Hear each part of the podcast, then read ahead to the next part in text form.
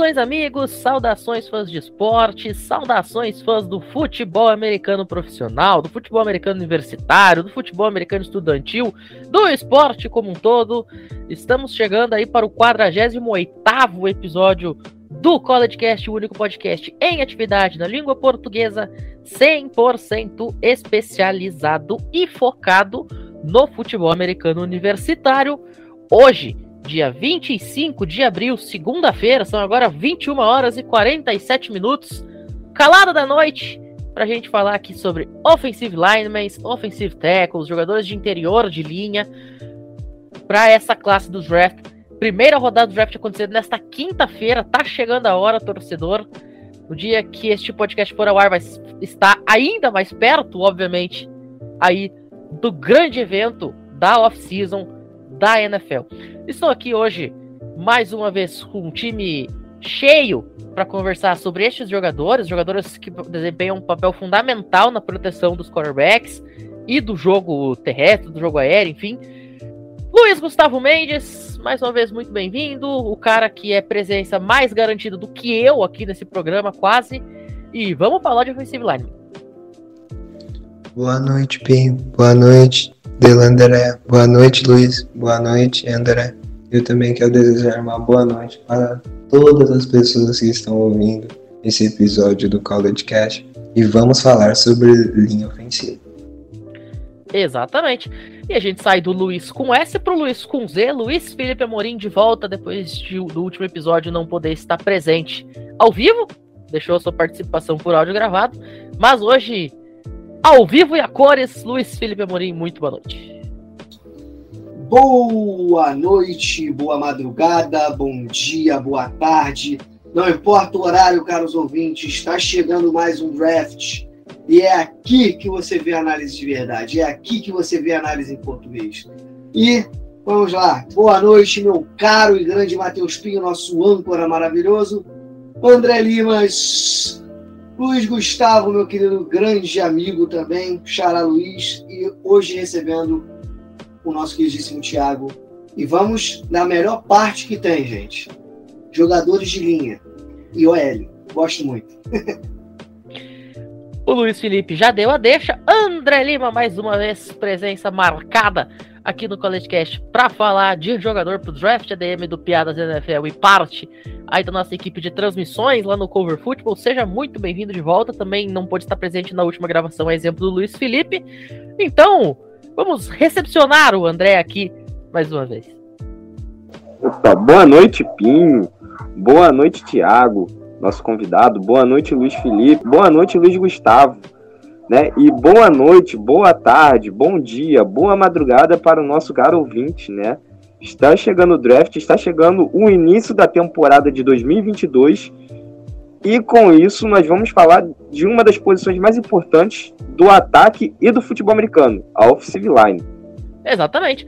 E como vocês já bem apresentaram, mas agora de forma oficial, temos uma estreia aqui no CollegeCast. Thiago Lelandréia, membro aí do Cover Football e jogador de futebol americano aqui no Brasil, lá no Blumenau Vikings, um especialista em linha ofensiva, até por isso o convite. Seja muito bem-vindo ao CollegeCast pela primeira vez, Thiagão. Eu fico muito feliz de estar aqui pela primeira vez falando sobre os prospectos. Vocês já fizeram isso sobre várias posições e a gente vai falar hoje sobre linha ofensiva. Eu quero cumprimentar a todos os que aqui estão comigo, não numa mesa presencial, mas virtual, e queria acrescentar também que vai ter cobertura do draft, do cover. Então, fiquem ligados na quinta-feira, porque vai ter cobertura sobre a primeira rodada e futuramente nas posteriores também, tanto no Instagram quanto em outras redes sociais. Inclusive, amanhã eu já vou dar uma chorada pro Fidelis para ele liberar a gente fazer duas super lives aí, tanto na quinta quanto na sexta. Primeira rodada, segunda rodada, terceira rodadas, ao vivaço, com comentários e análises aí da nossa equipe. Afinal, o College Cast vai terminar aí este projeto de draft com 78 jogadores analisados. Eu andei fazendo os cálculos hoje. Então, 78 jogadores, não é preciso ser nenhum gênio da matemática para saber que isso corresponde a quase duas rodadas e meia. A gente tá com propriedade aí para conversar sobre os caras que vão ter os seus nomes chamados pelo Roger Goodell na quinta, na sexta e também no sabadão. E para constar, a Fight Song que abriu o programa de hoje de nome extremamente criativo e peculiar, e o I Fight Fight Song da Northern Iowa Panthers, também conhecido como aquela faculdade que deu um certo Kurt Warner pra NFL, não sei se vocês já ouviram falar nesse cara, né? Ele que acabou de receber um filme em sua homenagem de forma extremamente justa. Então hoje a gente abre o programa com Northern Iowa e o NI Fight. E agora sim, para começar a falar de prospecto, Luiz Felipe Amorim, Ivan New, Offensive Tackle Alabama, jogador que você conhece muito bem e faça com que nós também o conheçamos muito bem a partir de agora. Como sempre, nessas divisões, o senhor Matheus Pinho é cirúrgico, deixando o jogador de Alabama para mim, né? Vamos de Ivanil então, galera. O Ivanil é um jogador completamente versátil. No primeiro ano dele, ele jogou de left guard, no segundo ano de right guard, e nesse último ano ele foi de novo para o lado esquerdo, mais para left tackle. Ele tem uma excelente movimentação, ou seja, uma base excepcional, tem força, tem uma mobilidade e uma flexibilidade absurda para a posição de OL. Ele consegue ter rapidez no stance após o snap, na saída do stance. Ele se move muito bem lateralmente, ou seja, ele tem uma boa noção de espaço. Ele tem um trabalho de mãos sólido, aí já não é tão caprichado como eu venho elogiando aqui, mas ele consegue bastante grip em certos aspectos, né? Ele faz bons pancakes também, ele consegue ir com um bull rush bem, com agressividade, só que eu vejo ele muito bem em jogadas para avanço do running back, para corridas. Eu vejo ele excelentemente assim. Aí vem a dificuldade dele. Enquanto ele é muito bom assim nesse quesito, que ele é completo para abrir corrida, para segurar ali a pressão pelo meio para o QB passar, ele tem um pequeno defeito, né? Ele não é tão rápido, né? Com a movimentação de pés, ele meio que se perde, ele desacelera os pés para poder fincar uma base no chão e tentar bloquear os, os geralmente os rushers, né? Um DE ou até mesmo um OLB, que vai utilizar muito da agilidade para cima dele. Tem um snap, um stance, ele sai, aí ele desacelera o pé para fazer a base, para saber para onde o jogador vai cortar, né, vai girar, se é para a parte interna ou externa, ele meio que trava, ele desacelera o pé e não vai em cima do jogador. Nisso o jogador utiliza da velocidade dele e acaba remando ele com facilidade, utiliza de um spin move e chega com mais facilidade no QB. Ele precisa acertar essa movimentação, ter uma girada de quadril um pouco mais rápida, ser mais incisivo neste combate, não esperar o adversário tomar a iniciativa e ser ele tomando a iniciativa. Mas de resto, cara, ele é excelente. Eu ainda vejo ele jogando mais como guard do que tackle, como ele está indo para o draft, que ele se destacou muito como tackle. Mas eu gostei muito dele como guard. Porém, é o jogador mais versátil da classe e eu sou muito fã dele.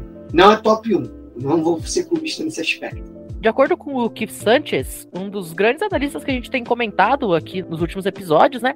O Ivan Neal se parece com o Marcus McNeil, jogador que foi draftado pelo San Diego Chargers em 2006. Com uma comparação, eu acho que uma comparação mais adequada seria com o próprio King Robinson, que também jogou na Universidade de Alabama alguns anos atrás. Foi a primeira escolha da segunda rodada.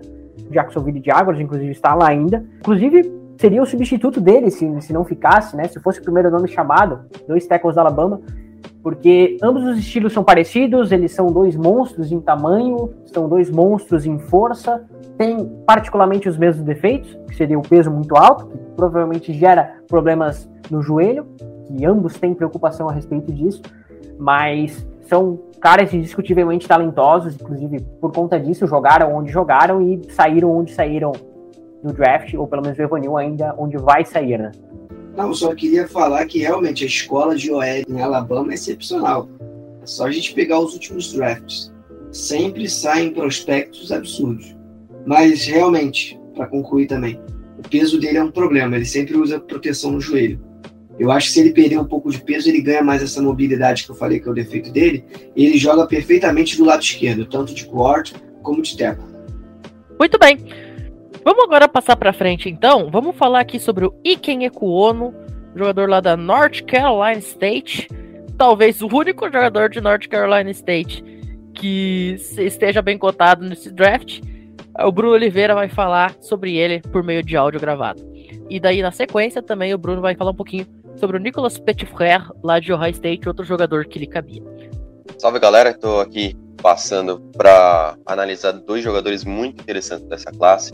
Primeiro é o Iken Ekuono, o offensive tackle de North Carolina State, um dos cotados a sair no top 10, até no top 5, para mim o segundo melhor tackle da classe, só atrás do Evan Neal, mas que pode ser o primeiro tackle escolhido, porque muita gente gosta dele em vários aspectos que eu vou falar agora. Por exemplo, ele é um jogador muito balanceado dentro de campo, é um jogador que raramente perde um bloqueio, é um jogador que é muito concentrado no que ele está fazendo, tem uma noção de jogo muito interessante, né? Ele consegue segurar legal os jogadores quando é jogado de passe, não um bom bloqueador de passe.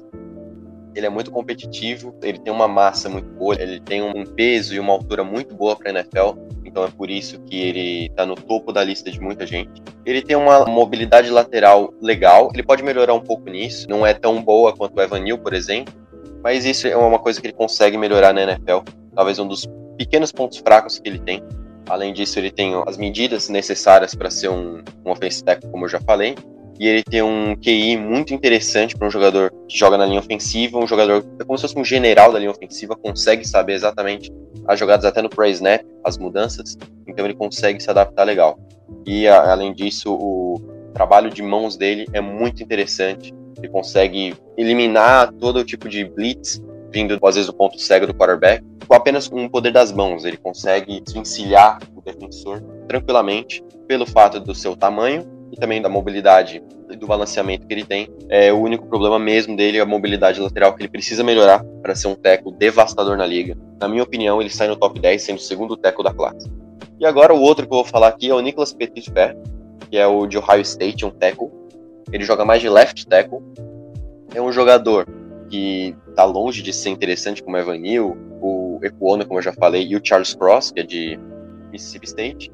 Mas ele é um jogador interessante para sair na terceira rodada, né? Na minha opinião, é o sétimo melhor tackle da classe. Para mim, ele sai na terceira rodada.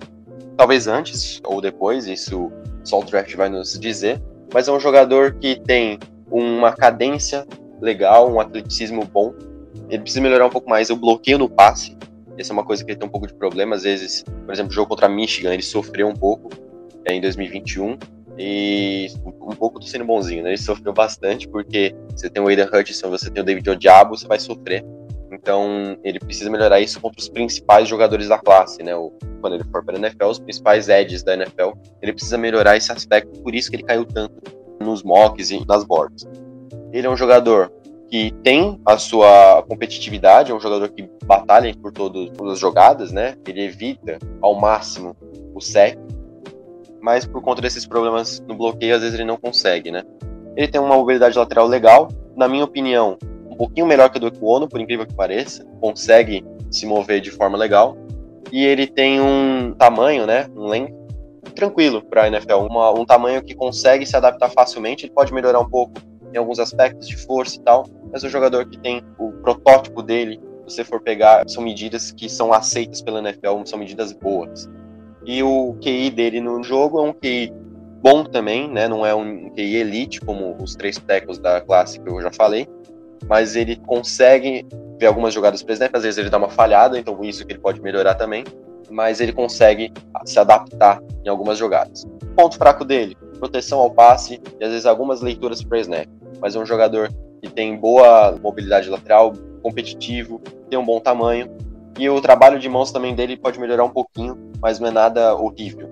Então, ele consegue ser um bom teco na classe, ele é um talento de terceira rodada. Acredito que o time que draftá-lo, eu não draftaria ele se você fosse colocar ele de titular no primeiro jogo, mas um pouquinho de trabalho assim, em algumas semanas ele já consegue se mostrar um teco interessante e para o futuro eu acredito que pode ser um bom teco. Então, Iken Okuono é um teco para você draftar e já colocá-lo na primeira semana que é um teco que vai te dar muita sustentação na linha ofensiva. E o Petit Fer é um cara que você vai precisar de um pouquinho de trabalho, mas você tem um bom talento nas mãos. Muito bem. Alguém tem algum comentário para fazer aí sobre o Ekuono e sobre o Petit Fer? Eu ia comentar né, que o Ike Ekuono se destacou muito na última temporada eu não sei se podemos considerar ele tão versátil quanto o Ivanil, mas ele é um jogador bastante versátil também. Jogou tanto de offensive guard quanto de offensive tackle em NC State, tem um físico muito bom para a posição de linha ofensiva. Se ele continuar se desenvolvendo né, na franquia que escolher ele, eu acho que o Iken Ekuono pode se destacar bastante na NFL. E tem uma frase curiosa, né? Porque o Ike Ekuono, em uma entrevista que ele fez, ele falou que ele se considera o jogador mais dominante desse draft. Pouca moral que o cara tá se dando, hein? Alguém quer falar alguma coisa aí sobre o Petitfré? Ele foi um jogador importante, né, para o ataque de Ohio State, que jogou muito bem no ano passado. Não é tão comentado quanto os outros prospectos de offensive tackle, só que eu acho que ele é um bom jogador e se for bem desenvolvido na liga, pode ter uma boa carreira na NFL. Eu vou pro lado contrário. Não vou criticar ele com relação a problemas, mas a temporada passada ele foi um cara que sumiu durante os principais jogos contra Michigan e principalmente, né, falando contra Hudson e David Diabo, né, que foram os principais pass rushers da equipe de Michigan, inclusive ganhamos um para o draft. Então é um cara que tinha uma expectativa muito grande, porque ele chegava brigando para ser, fora o Evanil, né, caso fosse para a direita, como o primeiro tackle direito da classe, junto com, o Fowler, mas ele teve uma temporada muito abaixo do esperado, uma temporada bem abaixo do que ele mesmo fez nos anos anteriores. Então eu vejo isso como um ponto negativo. É um cara talentoso, um atleta talentoso que vai jogar, vai fazer estrago na liga, mas eu esperava muito mais dele na temporada passada e com certeza ele vai apertar a posição que ele vai sair no draft esse ano. Muito bem. Vamos passar para frente então. Trevor Penning, jogador da Northern Iowa, homenageado pela Fight Song de hoje. Thiago Delandreia, contigo. Então, ele é basicamente um monstro, ele tem 2 metros e 1 de altura, 145 quilos, com relação ao peso não é algo tão incomum. Há muitas dúvidas a respeito dele, eu consigo compreender por quê, porque é onde ele joga, certo? Mas ele tem uma técnica muito apurada, ele é um tackle que consegue se manter baixo durante boa parte dos snaps em si, então ele tem uma facilidade muito grande com relação a brigar com os pass rushers adversários. Mas obviamente a gente volta para aquilo que eu falei no começo. Ele não foi testado ao limite, como foi o Evan Neal, como foi os dois tackles que eu acabei de falar que não jogaram muito bem na temporada passada. Então, apesar de a gente saber que aqueles caras não jogaram muito bem na temporada passada, eles foram testados. A gente tem noção do que pode melhorar. Com relação ao Trevor Penning, a gente tem bastante dúvida do que ele pode fazer. Ele foi muito testado no Senior Ball pelo meio da linha, como guard e como center. Foi poucas vezes, foi mais matchups, mas ele se mostrou um pouco mais confortável por não ter que se preocupar com a contenção de edge, né? Que foi o principal problema dele quando a gente compara o tipo de atleta que ele é nas últimas temporadas porque ele foi ano passado. Ele ganhou massa, ele ficou mais forte, ele conseguiu ajudar mais, contribuir mais no jogo corrido do que ele contribuiu nas temporadas anteriores, quando started, mas ainda assim ele perdeu com relação ao passe. É um cara que pode jogar no lado esquerdo, no lado direito da linha. Eu, particularmente, acho que ele se dê melhor, apesar de que não tenha tanta experiência no lado direito. Mas é um cara que pode vir ser chamado de guard também. Tem um talento muito grande, mas ele precisa ser lapidado. Não é o tipo de cara que a gente deve apostar para na semana 1 da temporada de 2022 começar jogando e ter uma expectativa com que ele vai simplesmente destruir. O Trevor Penning, que jogou na FCS, né, Northern Iowa, não é um time aí da FBS, da primeira divisão de fato do college football. Então, obviamente, como qualquer jogador que vem da FCS, como você falou, o nível de testagem, o nível de amostragem é muito menor. É inclusive a crítica que a gente faz, por exemplo, a jogadores como Trey Lance, que se fazia com relação ao Carson Wentz e que se faz neste momento, neste ano, com relação aí ao Malik Willis, que apesar de jogar na FBS, enfrentou adversários um pouco mais fracos por ter jogado em Liberty. Ah, o Christian ah, Watson. O Christian Watson, wide receiver lá de North Dakota State, bem lembrado. Eu observei um pouco dele. Eu vejo ele um jogador bastante dominante. Ele é um cara que não desiste da jogada. Eu entendi porque ele não gosta de marcar rushers, porque por mais que ele tenha uma mobilidade, eu sinto que desgasta ele de certa forma. Ele não consegue manter o ritmo, a intensidade do bloqueio o tempo inteiro, a jogada toda, tem dificuldade no grip mas ele tem um bom grip. Só que eu não gostei muito da base dele.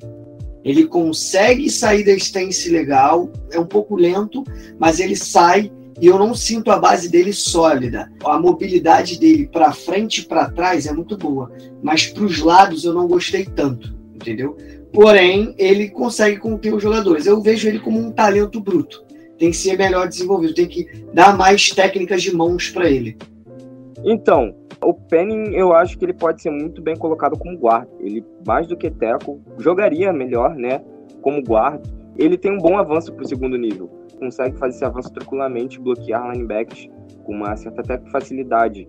Então, eu acho que mesmo ele sendo draftado como um tackle, ele vai acabar futuramente sendo colocado como um guard pelo time que for draftar ele. Já vamos dar seguimento aqui com o próprio André para falar sobre o Charles Cross, lá de Mississippi State. André Lima, conte-nos o que você conseguiu avaliar desse jogador.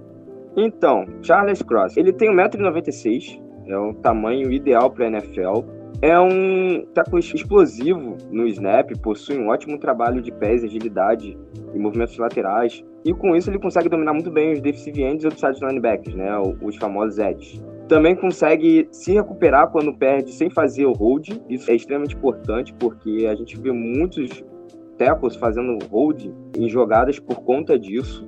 Também, ao invés dele ir diretamente ao ataque, ele tem paciência e espera o momento certo para dar o, o, contato ao seu adversário, tanto o Ed, né, quanto um linebacker em blitz indo pelo gap C.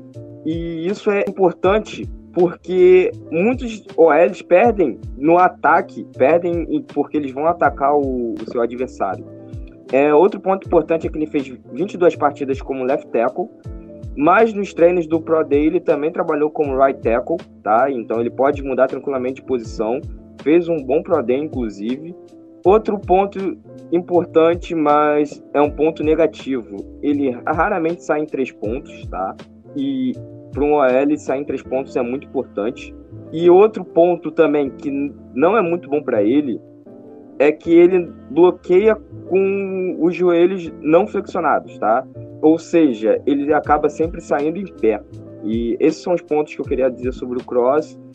E assim, eu não tive muita convicção sobre ele ser um grande tackle nessa classe, tá? Afiado André, hein? Sem convicção de que um cara que tá cotado na maioria dos mocks para ser top 10, tá venenoso André. Fala, Luiz.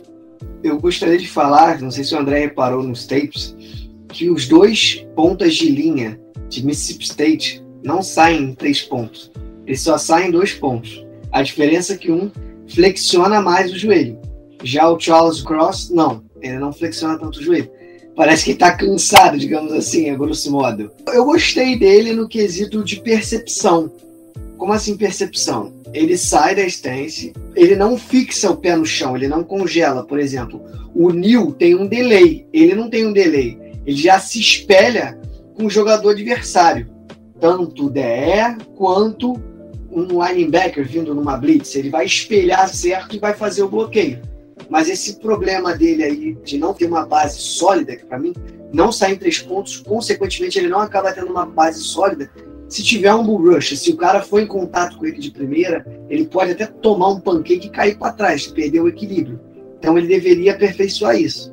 Só que é aquilo que a gente já discutiu várias vezes, que até o André vai falar agora, ele vai concordar certas coisas têm que vir de base. Se não vem de base, provavelmente vai ser um ponto fraco que prejudique ele na NFL. É, eu iria falar exatamente sobre isso. Ele não tem uma boa stance. Você começar uma jogada com uma stance ruim já é derrota, tá? Desculpa, mas é a realidade. Por isso que ele não me passa nenhuma confiança. A stance dele não é boa. Ele já sai como um teco em pé né, praticamente, e ele não flexiona o joelho. Ele tem a paciência, ele espera o movimento, mas como você falou, um bull rush ou se enfrenta um defensive end agressivo, ele simplesmente vai ser dominado. Perfeito. A comparação que nós temos aqui do próprio Keith Sanchez é do Laramie Tunsil, que foi draftado em 2016 pelo Miami Dolphins. E aí, André? Não concordo muito não, tá? Então, se ele era bem mais agressivo o Cross ele não é tão agressivo assim, não. É, eu confesso que eu também não concordei nadinha, até por isso que eu te perguntei, para ver se você mudava a minha opinião, mas aparentemente a gente tá concordando. Bom, vamos passar para frente então. Luiz Gustavo Mendes, Daniel Falelli, jogador de Minnesota. A gente falou na gravação de sábado que defensivamente a Big Ten era a melhor conferência do college football, especialmente no que tange a pass rushers, a defensive ends, e aí, o que, que, você tem para falar agora sobre o jogador de linha ofensiva aí da Big Ten. Sobre o Daniel Falele, ele se desenvolveu bastante, né? Durante todos esses anos que ele jogou em Minnesota, se transformou em um jogador fundamental para a linha ofensiva de Minnesota, né? E trouxe muita proteção para o jogo terrestre dos Golden Gophers, né? Que é uma equipe que utiliza muito as corridas. E eu também queria destacar as habilidades físicas, né, as características físicas do Daniel Falele, porque ele é muito forte e muito alto. Então, se ele conseguir usar isso de uma forma que ajude ele na NFL, o Daniel Falele pode se tornar um offensive tackle interessante na liga. Eu vou falar uma coisa, perguntar no Gustavo. Você não achou ele muito pesado, não, cara? Tava vendo aqui, ele. Então, é, tem essa questão do peso, né? Eu acho que isso pode ser um fator para ele. Eu vejo que ele realmente também é dominante, muito bom, principalmente interior de linha.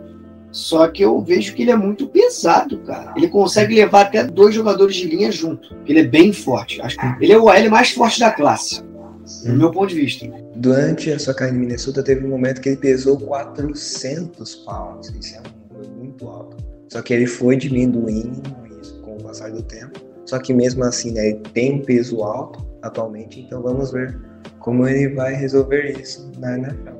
Nesse momento, o Daniel Falele está com 383 libras de peso, que convertido para quilos dá algo em torno de 173, 174 quilos. O último ponto que eu vi que o pessoal tem que lapidar ele como ponto fraco, eu não vejo ele muito bom no trabalho de mãos. Eu vejo mais ele no bloqueio, não segurando no grip. Eu vejo ele mais fazendo aquele pancake, empurrando, entendeu? Afastando o jogador adversário.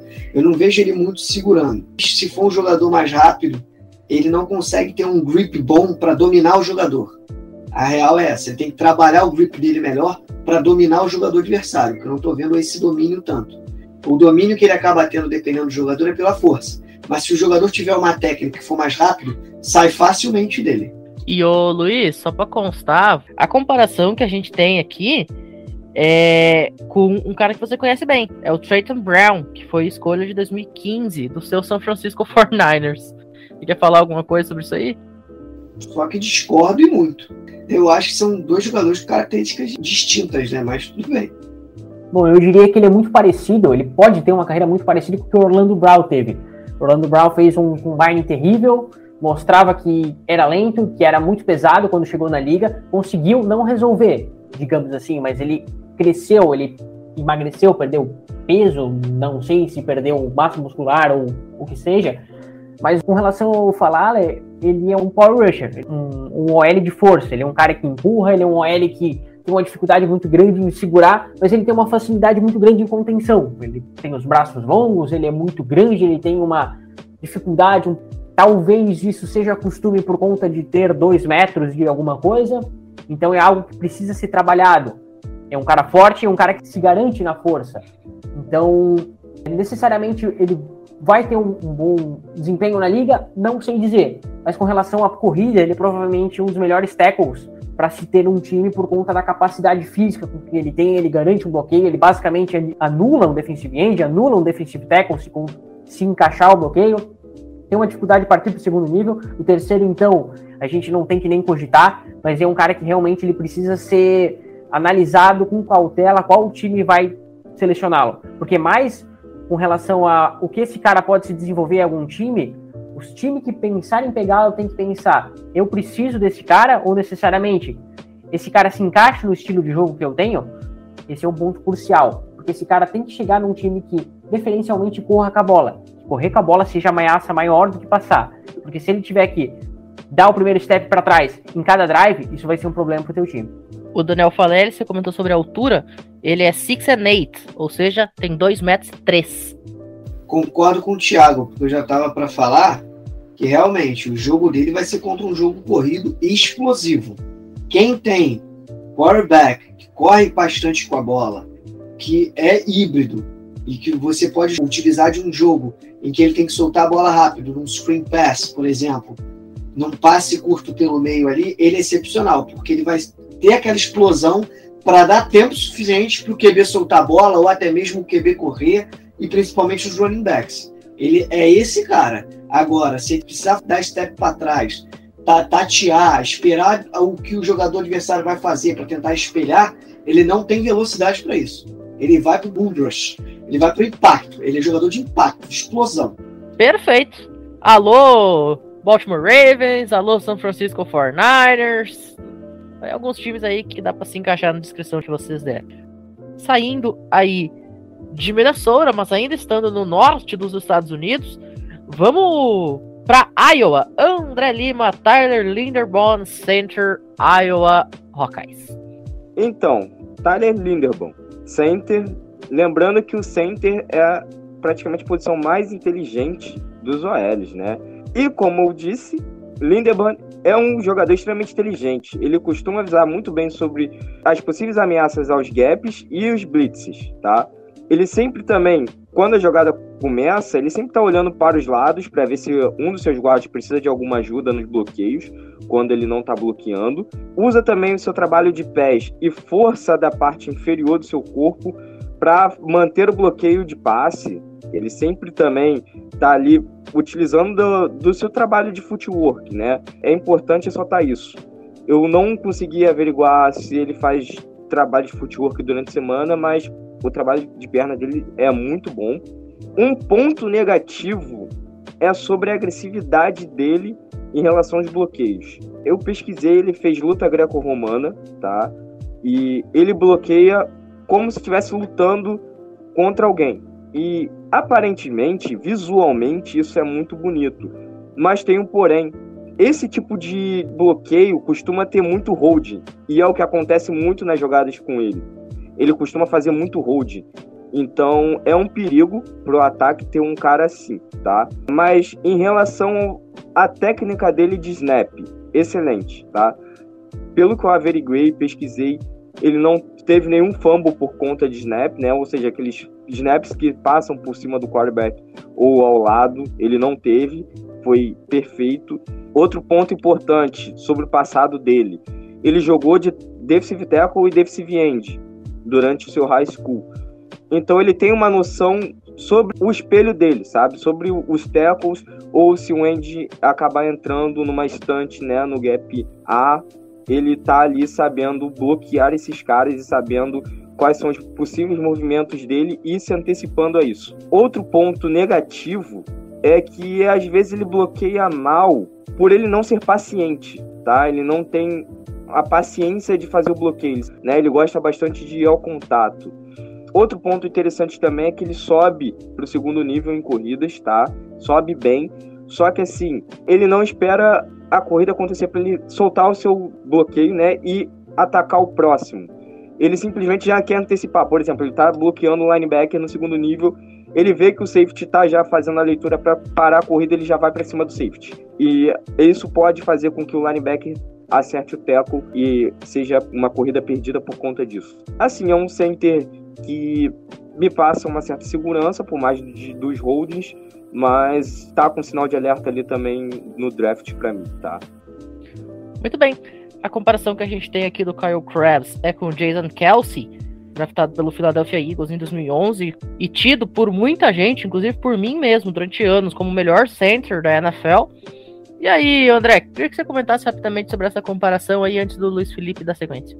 Não, como eu falei, ele comete muito holding e é muito agressivo, e essa agressividade pode causar sérios problemas, sabe?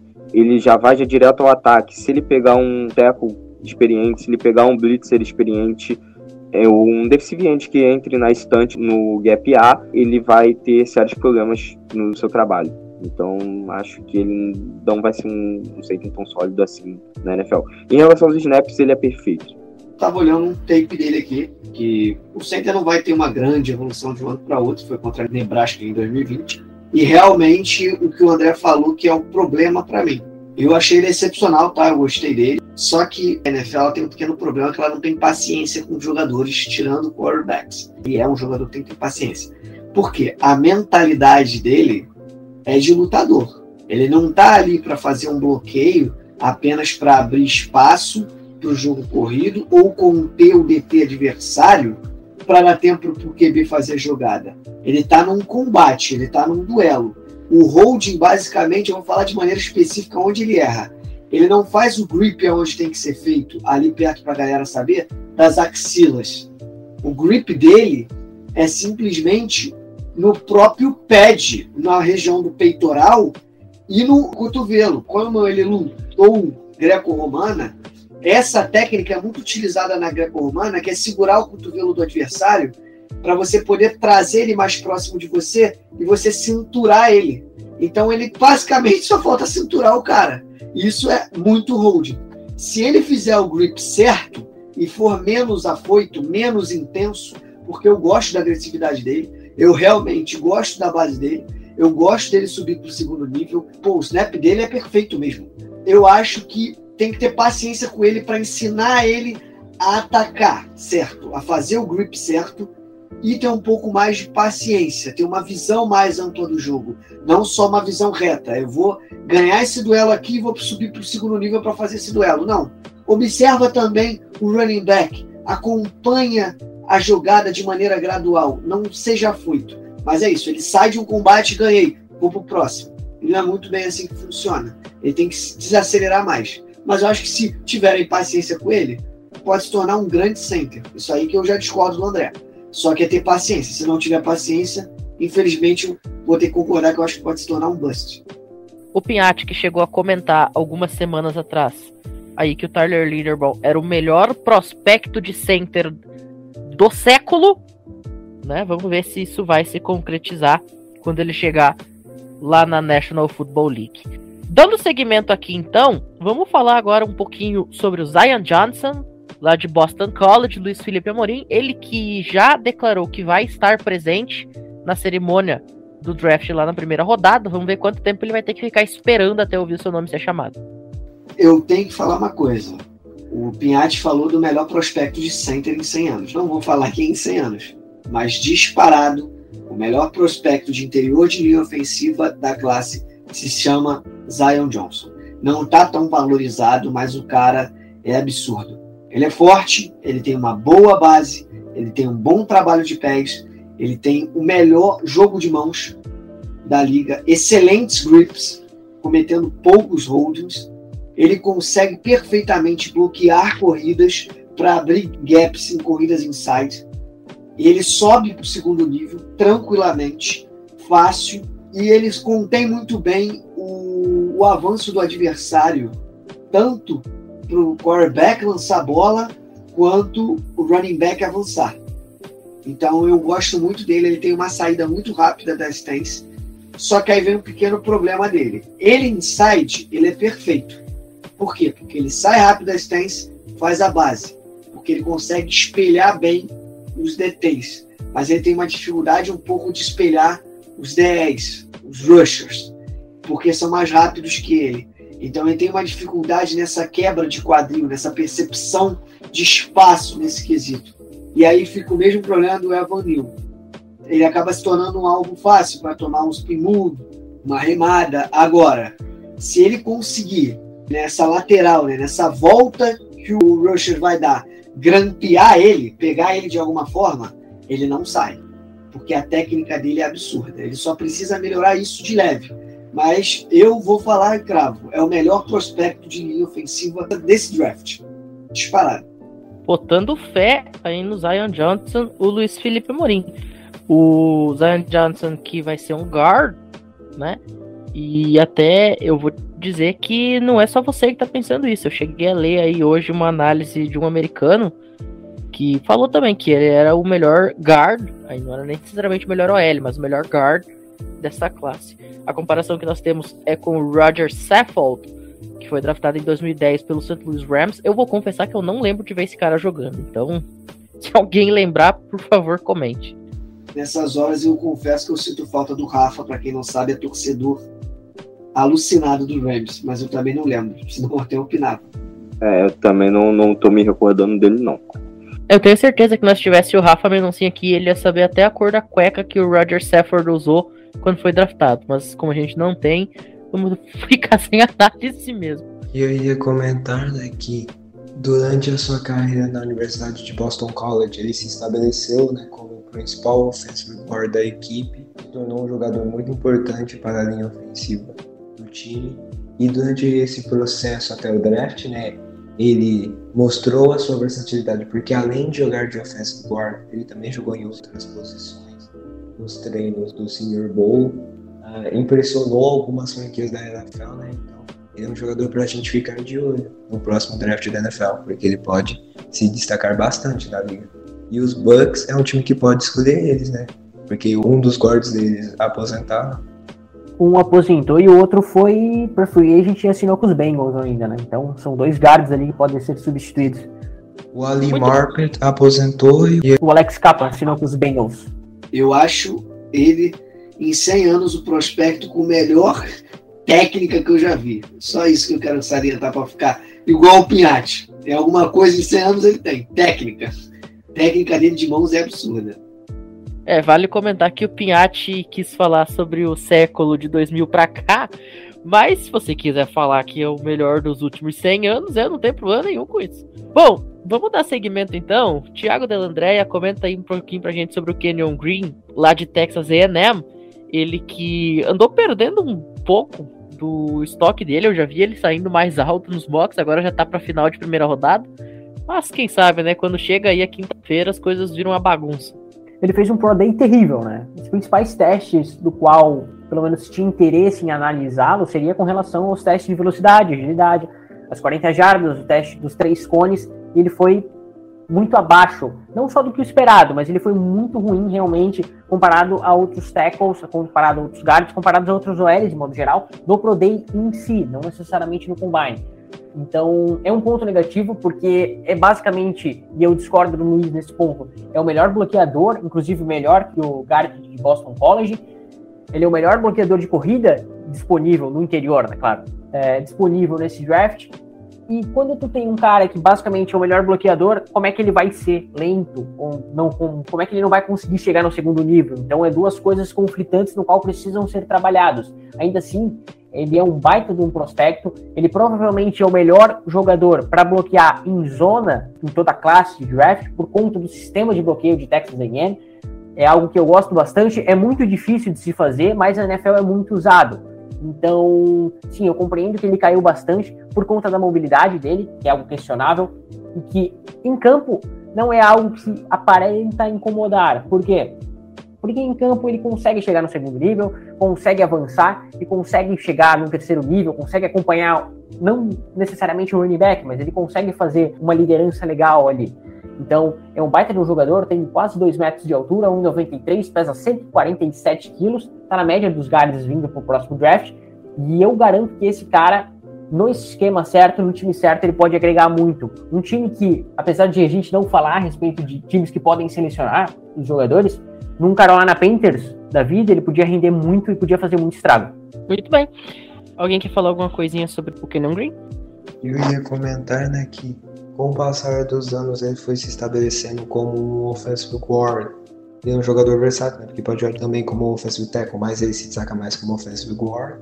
Jogou muito bem nessa posição. E falando sobre o Panthers, né, que o Thiago tinha comentado, ele seria uma escolha muito interessante, temos que levar em conta que o Carolina não tem uma escolha de segunda rodada, né, para o próximo draft.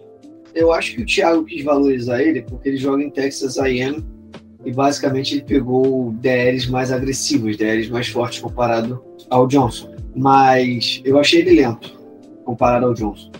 Não achei ele tão rápido assim. Porém, é um bom jogador. Eu acho que realmente tem um grande futuro. Mas eu ainda prefiro o Johnson no quesito de bloqueio, de técnica. Eu vejo que ele não consegue espelhar tanto, esperar tanto, ele vai muito incisivo. Eu gosto de agressividade, mas também tem que saber dosar. Eu vejo ele bastante agressivo aqui. Mas é um excelente jogador. Eu acho que tem um futuro sim. Muito do que pesa em relação a essa agressividade é por conta do estilo de Texas. Então, o jogo corrido é algo que funciona lá. Se a gente pegar a partida contra o Alabama, no qual o Texas venceu, o interior de linha ofensiva fez um trabalho monstruoso, não só contendo a linha defensiva da Alabama, mas como abrindo caminho. O jogo corrido não fez números absurdos de jardas, mas conseguiu, com uma constância, continuar os drives vivos. Foi uma das melhores partidas que a Texas teve na temporada. A temporada de Texas foi muito ruim, né? Então não é algo muito difícil. Vencer a Alabama foi algo muito importante naquele momento. E o Green fez provavelmente a melhor partida dele no college na temporada passada. Muito bem. A comparação que a gente tem aqui feita pelo Keith Sanchez é com o Elton Jenkins, que foi draftado lá pelo Green Bay Packers, um dos maiores jogadores de linha ofensiva da NFL atualmente. Dando segmento aqui, então, vamos falar sobre mais um cara aí desta classe. Hora de a gente falar sobre o Jamari Salyer, jogador lá da Georgia Bulldogs, campeão nacional, Luiz Gustavo Mendes. E sobre o Sawyer, nas últimas temporadas ele foi ganhando espaço né, na linha ofensiva de Georgia, foi utilizado em várias posições e jogou bem em todas praticamente. E por causa dessas características, né, de jogar em várias posições, ter jogado na SEC, né, eu considero ele um dos prospectos que não está sendo muito mencionado nessa classe, mas que pode surpreender. O Jamal Salyer pode se destacar bastante na NFL. E ele sim, eu comparo um pouco com Elton Jenkins, por causa dessa versatilidade. Bom, eu vou ter que discordar do Luiz com Z de novo, porque para mim o jogador mais versátil dessa classe é ele, tackle que joga de guard, que joga onde a Georgia precisar. Na temporada, a dupla de tackles dos Bulldogs cedeu apenas um sec, que é incrível, e eles jogaram demais, muito por conta desse nome. É um cara que pode jogar muito bem de guard, ele foi testado isso, inclusive, no Senior Ball, fazendo até jogando de center, fazendo alguns snaps, onde foi relativamente bem. Mas se a gente pensa nele como um guard, eu acho que daria um grande nome para a próxima temporada, talvez um estilo umas rodadas mais tardias. Ele lembra muito que o Derrick Brown era para Alabama, era um cara muito grande, era quase uma montanha, era difícil ele ir longe para frente, mas para trás pouca gente conseguia empurrá-lo. É um cara que consegue jogar de tackle com relação a o quão bom ele vai ser ali. É muito questionável e muito difícil prever, porque ele é muito grande, ele tem uma dificuldade com relação à velocidade, mas ele é um monstro em dedicação e vontade. Isso mostra a quantidade de snaps que ele tem e participação direta no jogo dos Bulldogs. A minha pergunta é: ele jogou até de center, mas ele consegue jogar de tackle? A gente tem que ver isso. De guard, beleza. Mas tem que ver se ele vai conseguir se adaptar e jogar também de tackle. Para ele ser versátil, tem que jogar bem de fato todas as posições. Que é o L, você tem center, guard, tackle. De acordo com o Dre Harris, que foi o principal analista ali do Draft Network, para falar sobre o Jamar Seller, sim, ele joga de tackle. Aqui a análise fala que as habilidades dele vão ser melhores utilizadas no interior da linha, mas a habilidade que ele tem no jogo dele como tackle também adiciona aí o seu valor de draft e o time que o draftar vai ter aí uma vaga muito versátil no seu roster. Um dos melhores pass rushers da última temporada no college foi o Will Anderson. E um dos poucos caras que conseguiu pará-lo foi o tackle dos Bulldogs. Duas vezes, inclusive, tanto na final de conferência, onde o resultado não foi positivo, mas a disputa entre os dois vale muito a pena ser analisado, porque foi uma baita disputa entre os dois, e também na grande final do college, que dessa vez o resultado foi o oposto, mas com uma maneira muito consistente, o Anderson foi não anulado, mas ele foi neutralizado de uma forma com que não aconteceu em nenhum outro jogo por parte da Alabama. A Alabama tem uma dificuldade nos últimos anos em pressionar o quarterback e a Alabama encontrou o Will Anderson como um nome para chegar lá. Consegue fazer isso e fez isso muito bem, mas contra a Georgia não conseguiu fazer muito por conta desse jogador que aqui estamos analisando. Perfeito. Vamos dar segmento então, vamos falar dos últimos dois jogadores de hoje, Luiz Felipe Amorim, Darian Kinnard, Kentucky. Então, é uma análise de última hora, tá, gente? Então não tá tão caprichado aqui. Cara, eu gostei dele, basicamente, pelo que eu tô vendo de maneira geral. É um jogador que joga muito em dois pontos. Muito não, ele só joga em dois pontos. Eu não vi ele fazendo um alinhamento para fazer uma assistência de três pontos. Ele tem uma boa base, tá?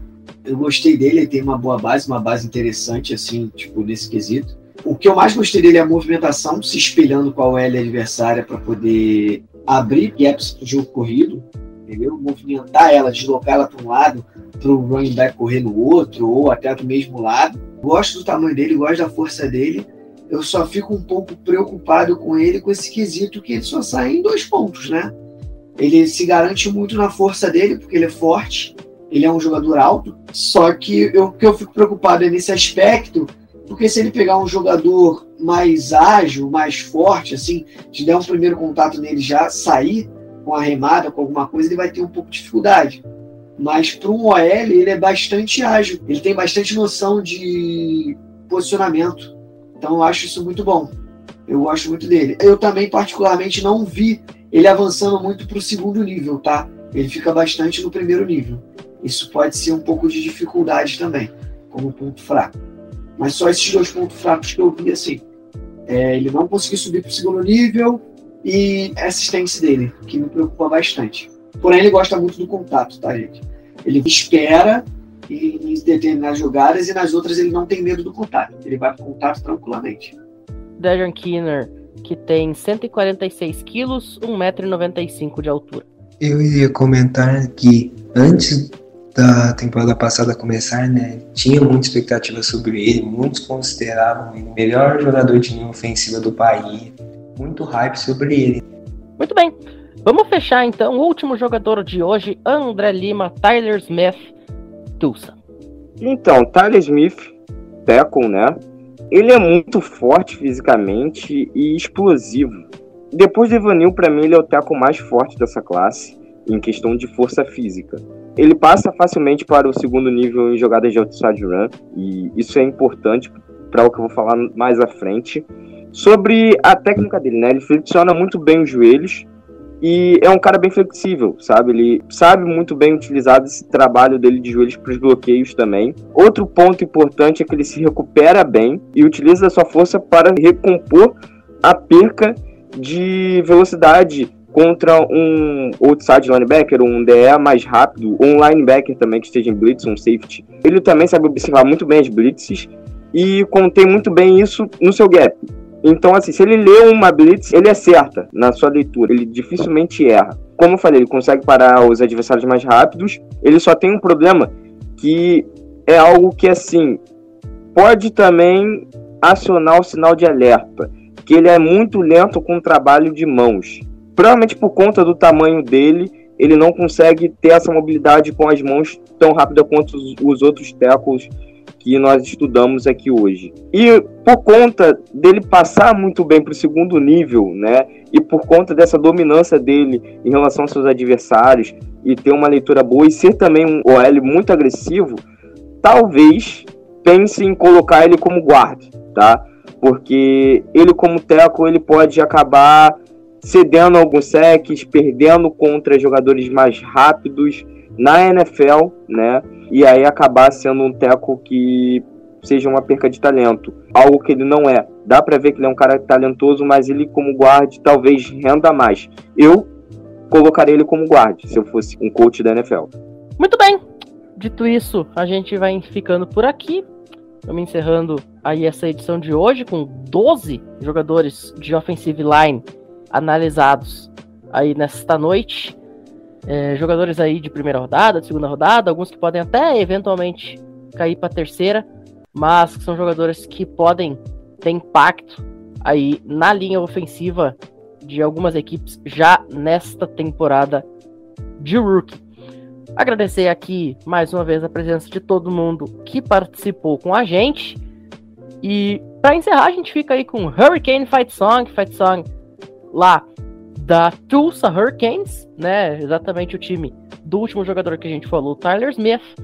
Para todo mundo que ouviu a gente, fica nosso muitíssimo obrigado e até a próxima. Valeu!